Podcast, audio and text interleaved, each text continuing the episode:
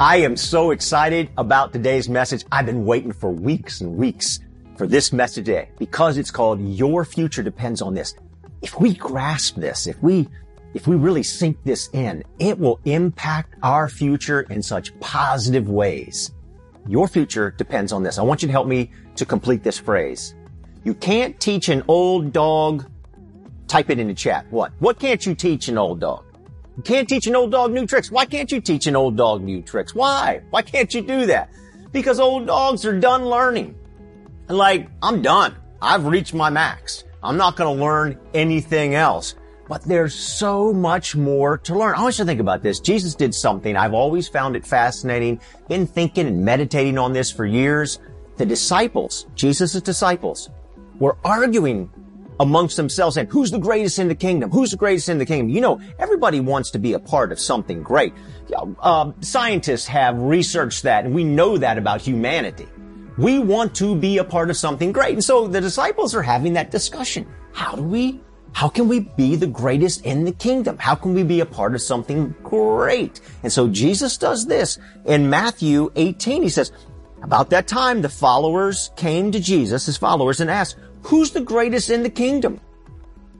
Jesus called, here it is, a little child to come to him. And he, he stood the child in front of the followers. And then this is what Jesus says. Then he said, the truth is you must, notice this, change your thinking. Okay, we gotta think differently. What? Why? And become like little children. What is it about the thinking of a little child that's gonna impact us and our lives so we can finally experience all that we want to experience? so that we can be a part of something great, so God can do something great in us. Change your thinking, become like the little children. If you don't do this, you're never going to enter God's kingdom. I just want to clarify something real quick. A lot of times we think about God's kingdom and think, okay, that future place, heaven, I'm going to get to go there. But Jesus says the kingdom of heaven is here and it's eventually there. In other words, it's something we can experience now and we can experience it in a more fuller way in the future. You can experience a portion of heaven right now if you change your thinking and become like a little child. He continues, verse number four. The greatest person in God's kingdom is the one who makes himself humble like a little child. You know what is interesting about little children is they have a thirst for knowledge. They're always asking questions. They want to learn. That old dog, I'm done learning. And I gotta be honest with you. I've heard people around church, even people who were younger, but they've been in church a long time, they're like, I've already learned all I can learn. You know, I'm just kind of done. I even heard people say, you know, I don't go to church anymore because I kind of got the God thing figured out, or I, I kind of got the Bible thing figured out. You can't teach an old dog new tricks. I mean, it's true that our bodies and our brains tend to slide towards comfort and rest. What God is saying, what Jesus has said so clearly here by standing that child, by standing that curious child before them saying, change your thinking become curious and have a thirst for knowledge is this is the path to greatness. This is the path for you experiencing everything that you want to experience out of life. Change your thinking that way. Now I want to read you a quote from a Nobel Prize winning person. His name is Leon Lederman. And this is what he says about children. Children are born scientists. They do everything scientists do. They test how strong things are. They measure the falling bodies. They're balancing themselves. They're doing all kinds of things to learn the physics of the world around them. So they are all perfect scientists. They ask questions. They drive their parents crazy with why, why, why? Asking questions. You know, Jesus asked more than 300 questions in the Bible. You know that Passover or communion, communion is a celebration of curiosity. Because communion or Passover begins when the youngest child who's able to ask this question asks, why is this night different from all other nights? There is a thirst for curiosity. Maybe it's what Jesus means when he says in Matthew 22 that we need to love God with our minds, with our brains, with a thirst for learning. Proverbs 18 says it like this. Wise men and women are always learning, always listening for fresh insights. Hosea says this, my people are destroyed from a lack of knowledge. because you have rejected knowledge. So the quick way to getting what you don't want is to say, I'm there. I've arrived. I don't really need to learn anything else. I, I met a guy one day at church. He'd been in church all of his life and we discussed something in church that day. And he came to me after church and he was a little bit bothered. He was a little bit miffed. He says, I've been in church all my life and I learned something today that I've never learned before. And that bothered him. We should not be bothered by learning. We should have an excitement and a joy about learning because it's when we reject learning that we destroy ourselves and our future. Your future depends on your thirst for knowledge. Einstein said this, I have no special talents. I am only passionately curious. He says it at a later time. He says, never lose a holy curiosity. That is what today is about and your future depends on that. Now, I want to read to you from Philippians chapter three. I just listen deeply to Paul's heart and his passion here. This is what he says. I don't mean that I'm exactly what God wants me to be. I have not yet reached that goal, but I continue trying to reach it and make it mine. That's what Christ Jesus wants me to do. Brothers and sisters, I know that I still have a long way to go, but there's one thing I do. I forget what is in the past and I try as hard as I can to reach the goal before me. I keep running. Now listen to the grand finale of this. All of us ha- who have grown to be spiritually mature should think this way too. Everybody, there's this thing that naturally is about us. I said it a second ago. Our bodies and our minds kind of seek uh, to go to a place of rest, and they naturally gravitate to this, okay, rest. Can't teach an old dog new tricks. What Paul is saying here, that if you want to get the most out of life, like if you just really want to live life to the fullest, that you want to make an impact in this world, that you want to see God do something amazing in you and through you, that God designed and God wants to do, then you've got to keep growing. And it is those who are the most spiritually mature. And this is where I got to be honest with you. Because a lot of times I meet people who, who, you know, they give off the vibe that they're really spiritually mature, but they have nothing else to learn.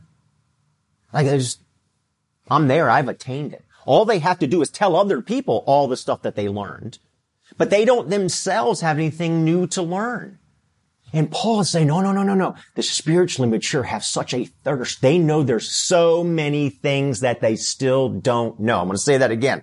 The spiritually mature, Paul is saying here, is that there's so many things that they still don't know. The Bible, God's word is a deep, deep ocean that we could never even get close to the bottom of. Now there's a guy very impactful in the Christian world second century biblical scholar named Tertullian. Did a lot of great stuff.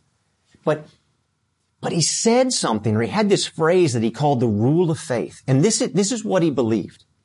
He believed that once you understand those basic foundational rules of faith, that you're done. You've arrived. You've reached it. You've reached the rule of faith and that you should stop learning and stop growing. And I got to tell you, I kind of felt that way growing up in church. Somehow I picked up on that, that in the Christian church in the West that we just kind of reach, okay, I believe one, two, three, four, five. I believe these things. Now I've arrived. Boom. I closed that chapter. I closed that book. I have to tell you, that is a non-biblical concept. The Bible is about the fact that you never arrive. Just what Paul said. You never have arrived. You're always thirsting. You're always wanting to learn more. And the most spiritually mature people are the most humble people, like that little child, because like, there is so much I haven't learned yet. You gotta have that excitement and joy inside of you if you want to finally realize everything in life that God has for you. Now, could it be that Abraham and Sarah are the people that have impacted this world more than anybody else because they're lifelong learners? Let's consider that now. Genesis chapter 1. I'm going to read you verse 1, 4, and then 6. Notice this. God says to Abraham and Sarah, Go from your country, your people, and your father's household to the land that I am going to show you. So God is telling Abraham right up front, Keep your eyes wide open. We're going to come back to that. It's really important. Verse four. So Abraham went as the Lord had told him and Lot went with him. And Abraham was 75 years old. Now, I don't mean to insult anybody who's above 70 or 75 or beyond, but just want to say as a matter of observation, he's an old dog. And God is saying, I'm going to teach you a bunch of new tricks. And could it be, as I said a moment ago, that the reason they made such a huge impact is they were lifelong learners? Let's continue on. Verse number six. Abraham traveled through the land as far as the site of the great tree of Moreh at Shechem. We said this a few weeks ago when I read this word, Moreh, right? The tree. A tree is where learning happens. And this tree, the great tree of Moreh, means teacher. It is also from the root word that we get the Hebrew word Torah from. Torah. Genesis through Deuteronomy, the first five books of the Bible, the Pentateuch. Everything in the Bible is based on those first five books and everything else in the Bible is a commentary. Like the apostle Paul had memorized Genesis through Deuteronomy. But the word means instruction. So he goes to instruction to learn a bunch of new things. Now what happens when he starts learning a bunch of new things? Well, lesson number one in the kingdom, which we talked about just two weeks ago was this. Lesson number one is how he is to treat his wife, Sarah. Abraham was wrong. All of his life, he believed a certain way about his wife because everybody else believed that way. And God says, you can't treat her like she's your possession. She's to be respected as a wife. She's not an object. You must treat her with great respect and honor her as your wife. Abraham's like, why should I do that? Because no one else does this. God says, no, I'm teaching you something new. Abraham's like, this is my belief all along. God is saying you gotta leave that behind. See, when we learn something new, we have to leave something behind. That's why God says, go. Okay, I said a phrase a couple months ago. I'm gonna say it again now because I think it's really important. If you're never wrong, you're never growing. Here's part of the issue why Jesus says you have to change your thinking, become like a child, become humble. Because in order to learn, it takes humility. To genuinely have a curiosity and a thirst for knowledge means you have to be humble to receive the new truth, get rid of the old and admit that I was wrong about this. You know, I hate to admit it, but over the years, I've been wrong about my beliefs and I've been wrong in sermons. I mean, it cuts me, it wounds me deeply to say that. But that only way that I'm going to grow and be everything that God wants me to be is to realize that I'm not God and I have a whole lot more to learn. Can you show me a place where you've been wrong about your beliefs? About this magnificent book, the Bible, that is so deep that we can't reach the depths of? I mean, this is wisdom literature. And this is where like a guy like Tertullian, this was so out of bounds because that, you know, his philosophy on the rule of faith and you have arrived, there's nothing more to learn here. And wisdom literature, which this is what it is, means that you could never learn it all. If you're never wrong, you're never growing. Show me where you're wrong. Show me where you're wrong. Because if you figure out where you're wrong, then you're actually growing. Okay, so, so Abraham learns that he's wrong. God shows him. He goes to the tree, God's teaching instruction. He goes to Egypt. God says, Hey, look, you're wrong about your wife. And then what do you see? You see the way that Abraham leaves to go on his journey is very different from the way he leaves Egypt because he changes. When he first leaves on his journey, it's Abraham and Lot. And when you get to the end of Genesis, chapter 12 and into Genesis 13, you see that he leaves Egypt and it's Abraham and his wife Sarah. He has changed. He's given up an old belief. Now, he spends a lot of time at these trees, everybody, which means he's learning a lot. Genesis 13, 18. So Abraham went to live near the great trees of Mamre. Mamre, there's only a one letter difference in Hebrew between Moreh, M-O-R-E-H, and Mamre.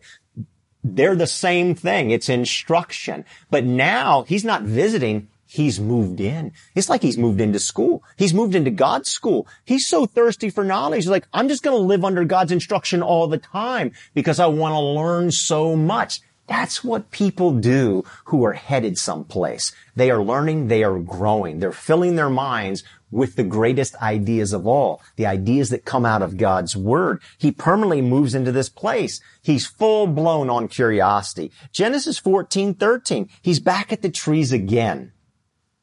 So it says this, a man who had escaped and reported this to Abraham the Hebrew. Okay, let me tell you what's going on. The king of Babylon and a bunch of other kings, they actually, they actually are, it seems like in some ways, following Abraham into the land of Israel. And now they're fighting against these five kings that are in the land of Israel and they defeat them. And a refugee from the fight comes and tells Abraham, but where is Abraham while this fight is going on? Well, now Abraham was living. We're told he's living again. Where? The great trees of Mamre. The Amorite, a brother of Eshcol and Aner, all of whom were allied to Abraham. They weren't Jewish people. But people had like, oh my gosh, this guy Abraham, he is so full of wisdom. Like he has a thirst for knowledge for the things of God that other people and other nations, other families were like, I gotta get around this guy because what he is doing is so wise and his life is just working. And again, he's moved in. He's living there. Genesis 18, 1. Uh, Genesis 18 is a really important chapter in the Bible because God appears to Abraham. Now, I, let me just read you the opening uh, verse of it. The Lord appeared to Abraham near the great trees, and there he is again. He's learning. He's being, he has a, such a thirst for knowledge. He is living under instruction all the time. Lord appears to Abraham near the great trees of Mamre while he was sitting at the entrance to the tent. He's learning. He's relearning. He's rewiring his brain to the ways of God. He has a thirst for knowledge. Abraham is really living out what Einstein says. He is passionately curious. Now, I want to come back to something I said a few moments ago, everybody. Part of the problem of why we don't want to learn is the admission that we're wrong.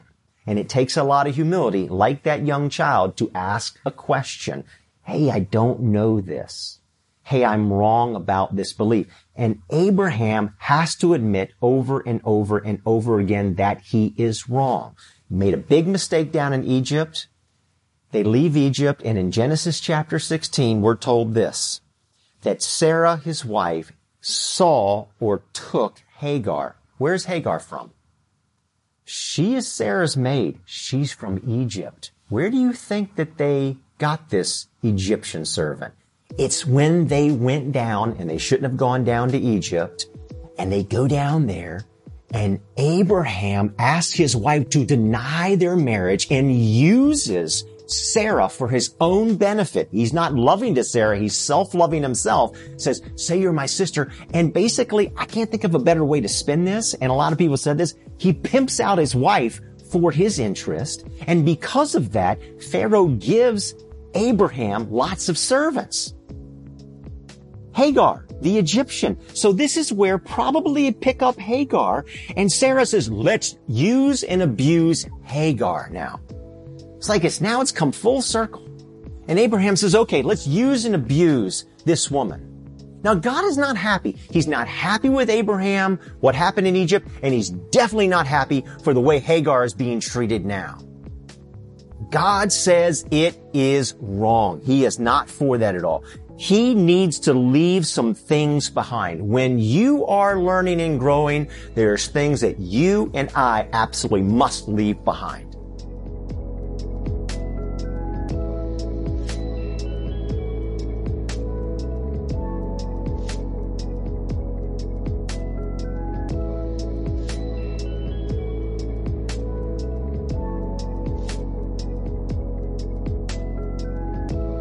Everybody, you see this suit jacket?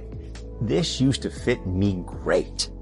But I grew and I grew out of it. And now it doesn't fit me great. It's holding me back. I look really goofy. Like if I wore this out in public, people would laugh at me. I am not reaching my best in this jacket. That's the same thing as our beliefs.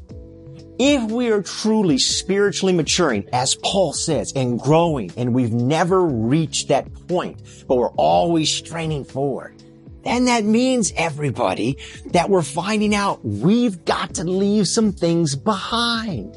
So Abraham in lesson number one, he's got to leave the, uh, a belief behind about Sarah. He's got to treat her proper as a wife. Then they pick up They pick up a servant named Hagar and they mistreat her. And God says, Oh, no, no, not just your wife. You got to leave that belief behind too. And gosh, they just use her to get her pregnant so they could have a child. And God's like, no, no, no, no, no, no, no. Everybody did that. Everybody did that. This was common belief. Hey, look, there are things we believe. There are things for those of us who grew up in church. There's things we believe. That was common belief in the church community. God's like, oh no, I got some more stuff I want to show you. And God says, Abraham and Sarah, I've got to teach you some more. There's something you need to learn and there's something you're going to need behind. You're going to need to leave behind. So check this out.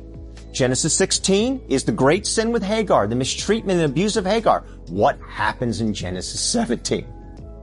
God says in Genesis 17, Abraham, okay, I forgive you, but boy, you need to learn a valuable lesson. And I want to mark you and everybody who's a follower of my word, they also need to be marked. And I heard one Bible scholar say it this way.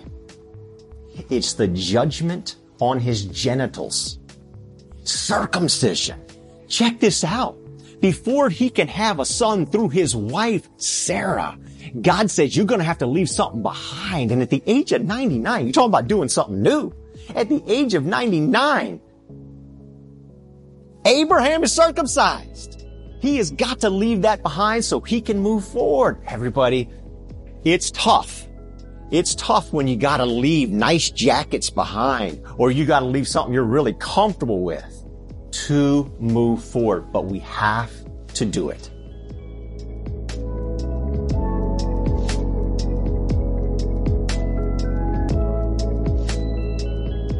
Okay, your future depends on this mindset.